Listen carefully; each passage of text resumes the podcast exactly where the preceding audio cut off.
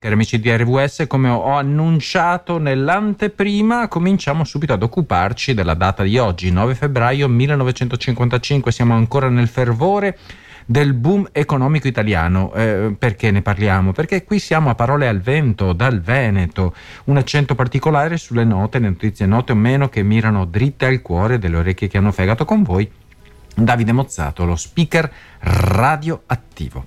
E quindi 1955, 69 anni fa, eh, siamo nel pieno del boom economico italiano dopo la guerra e mm, quindi si vendono un sacco di automobili e eh, c'è la diffusione della TV e sono i nuovi segni distintivi del benessere. Siamo a Roma e ci si prepara a diventare il fulcro delle Olimpiadi del 1960. Parallelamente il progetto della metropolitana romana iniziata già negli anni 30, ma interrotti dalla seconda guerra mondiale, vengono ripresi e portati a compimento nel 1955 proprio con l'inaugurazione della sua prima linea il 9 febbraio 1955.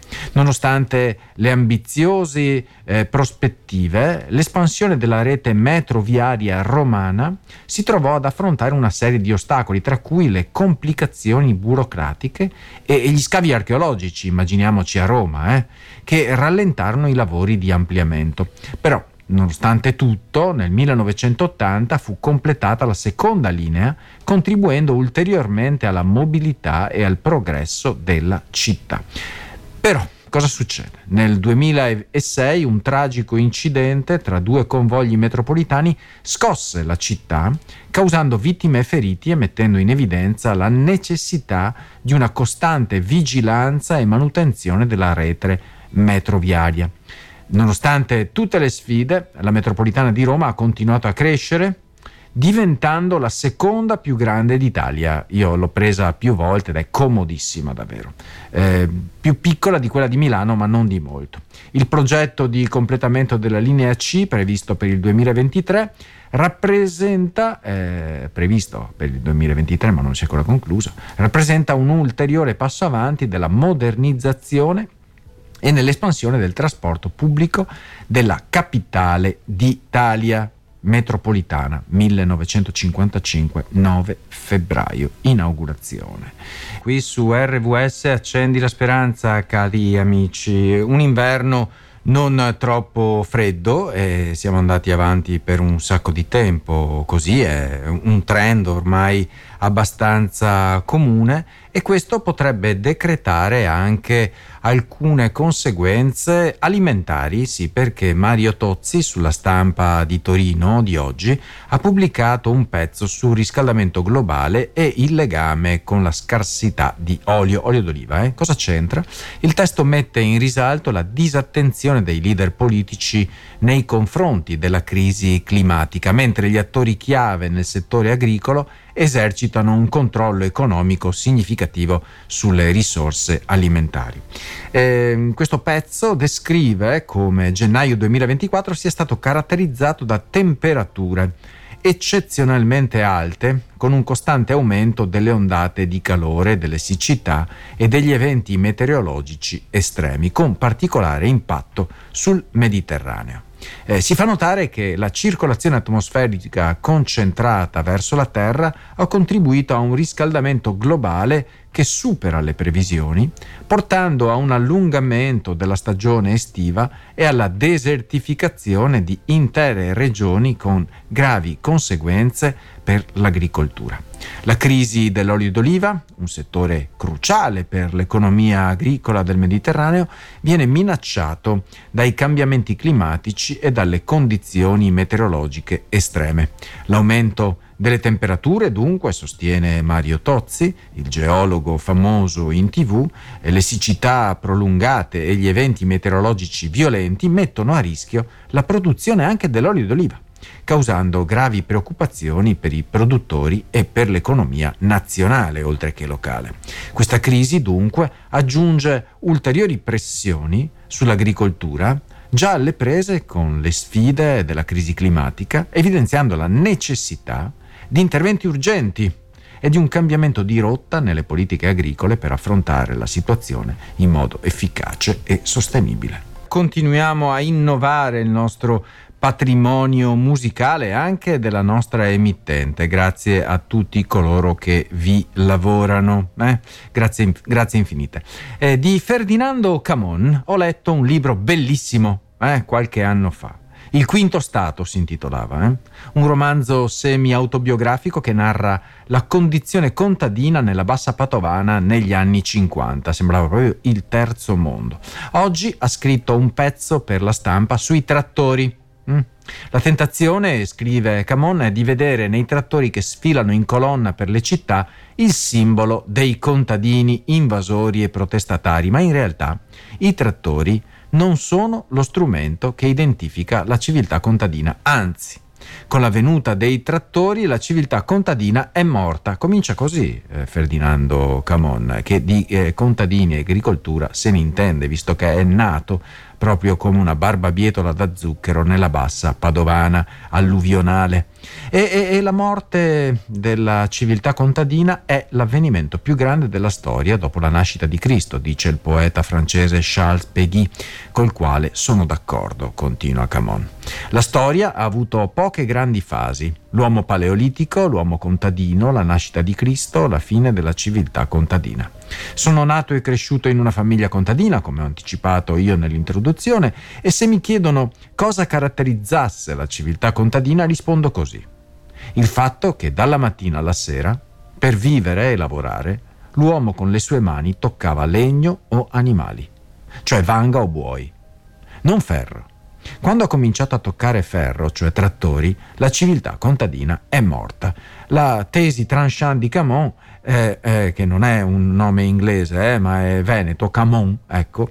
I trattori sono i killer, continua, della civiltà contadina. Ho visto l'arrivo del trattore a casa di mio padre, contadino.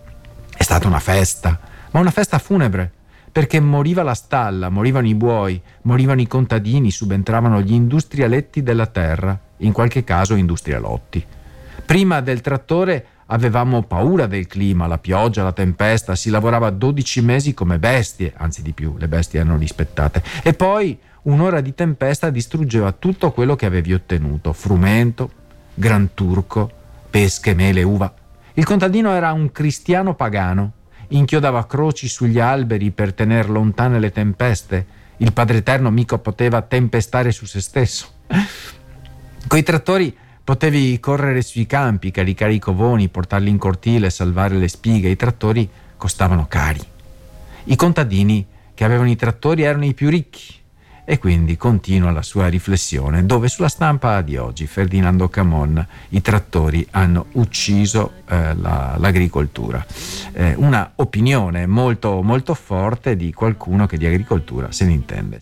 Bisogna vivere, bisogna prenderla con filosofia e vivere con filosofia. È un testo del filosofo Massimo Adinolfi, ho sotto agli occhi, cari amici, esplora questo testo il ruolo e l'importanza della filosofia nel contesto contemporaneo specialmente di fronte alle sfide poste dalla diffusione di complottismo, fake news e altre forme di disinformazione. Il Museo della Filosofia presso l'Università degli Studi di Milano emerge come un luogo dedicato non solo alla conservazione del patrimonio filosofico, ma anche alla promozione dell'interattività e della riflessione critica sulla società moderna. La filosofia tradizionalmente vista come una disciplina astratta e distante dalla realtà quotidiana viene qui presentata come uno strumento pratico e utile per comprendere e affrontare le complesse dinamiche della società contemporanea. Viene sottolineato anche la necessità di coinvolgere esperti di diverse discipline nel tentativo di smontare i meccanismi che alimentano la diffusione delle bufale e delle credenze irrazionali. Eh, continua il filosofo Massimo Adinolfi dicendo che in particolare si esplora il concetto di ecologia dell'informazione. Eh, RVS è una radio molto ecologica in questo senso, che mette in luce l'importanza di considerare il contesto sociale e ambientale in cui le informazioni vengono veicolate e recepite. Viene evidenziato anche che il ruolo cruciale della democrazia nel promuovere la circolazione del sapere e la pluralità delle opinioni sono un antidoto alla manipolazione e alla propaganda. Il filosofo mette in discussione dunque l'efficacia della censura come risposta alle fake news enfatizza invece l'importanza di una società aperta alla discussione critica e alla ricerca della verità senza ambiguità in questo caso. E dopo aver eh, riflettuto assieme al filosofo Massimo Adinolfi sul vivere con filosofia, un'altra agricoltura è un pezzo di Antonio Onorati eh, dell'Associazione Rurale Italiana ARI eh, che oggi eh, non sarà in piazza a Roma tra i trattori, ecco chiamiamoli così tra i trattoristi. E non soltanto perché spiega per noi è difficile lasciare stalle e lavori nei campi, non possiamo permetterci economicamente neanche un giorno o due di assenza, ma anche perché le rivendicazioni eh, sono profondamente diverse. I contadini delle organizzazioni che come ARI si riconoscono nel coordinamento europeo via campesina sono contrari all'uso dei pesticidi e all'adozione degli NGT. È per questo che martedì sono andati invece a manifestare a, Tras- a, Strasburgo per chiedere che il Parlamento rigettasse la proposta di deregolazione di quelli che considerano come i nuovi OGM e per chiedere una riforma della politica agricola europea. Che cosa non funziona nella PAC? Viene chiesto a questo signore eh, responsabile, presidente eh, dell'Associazione Rurale Italiana, Antonio Onorati. Che cosa non funziona in questa eh, politica agricola europea? Beh, eh, lui risponde così. Noi chiediamo di fermare la corsa all'ingrandimento continuo delle aziende è vero che le economie di scala possono essere positive, ma se si incoraggiano e si finanziano solo i grandi, i giovani non, entra- non, possono entrare nel mercato. La PAC, dunque, dovrebbe sostenere maggiormente gli agricoltori che non vogliono ingrandirsi. E poi eh, la spinta verso l'ingrandimento delle aziende agricole è motivata dal, convincime- dal convincimento che le piccole siano poco sostenibili economicamente. Beh, noi vorremmo invece, risponde eh, Antonio Onorati, noi vorremmo invece che aumentasse il numero delle aziende contadine e infatti rivendichiamo il diritto alla terra, che adesso ha costi esorbitanti che pochi possono permettersi. Anche le aste ISMEA sono troppo costose per i piccoli produttori, ma non è vero che grande significa sostenibile, è il contrario. In Europa ci sono due agricolture, una piccola che vive essenzialmente di lavoro e che per sopravvivere ha dovuto affrontare un continuo ammodernamento, puntando sul biologico per esempio e sul dialogo città-campagna per acquisire nuovi clienti, perché se entra nella grande distribuzione viene massacrata. E poi dall'altra parte c'è un pugno di grandi e grandissime aziende che praticano l'agricoltura eh, industriale e sono principalmente orientate all'esportazione, dipendono dai prezzi fissati dalle borse di Parigi e di Chicago. Il mondo dell'agricoltura eh, svelato in questa intervista a Antonio Onorati dell'Associazione Rurale Italiana. Una bellissima intervista oggi su, mm, sul giornale.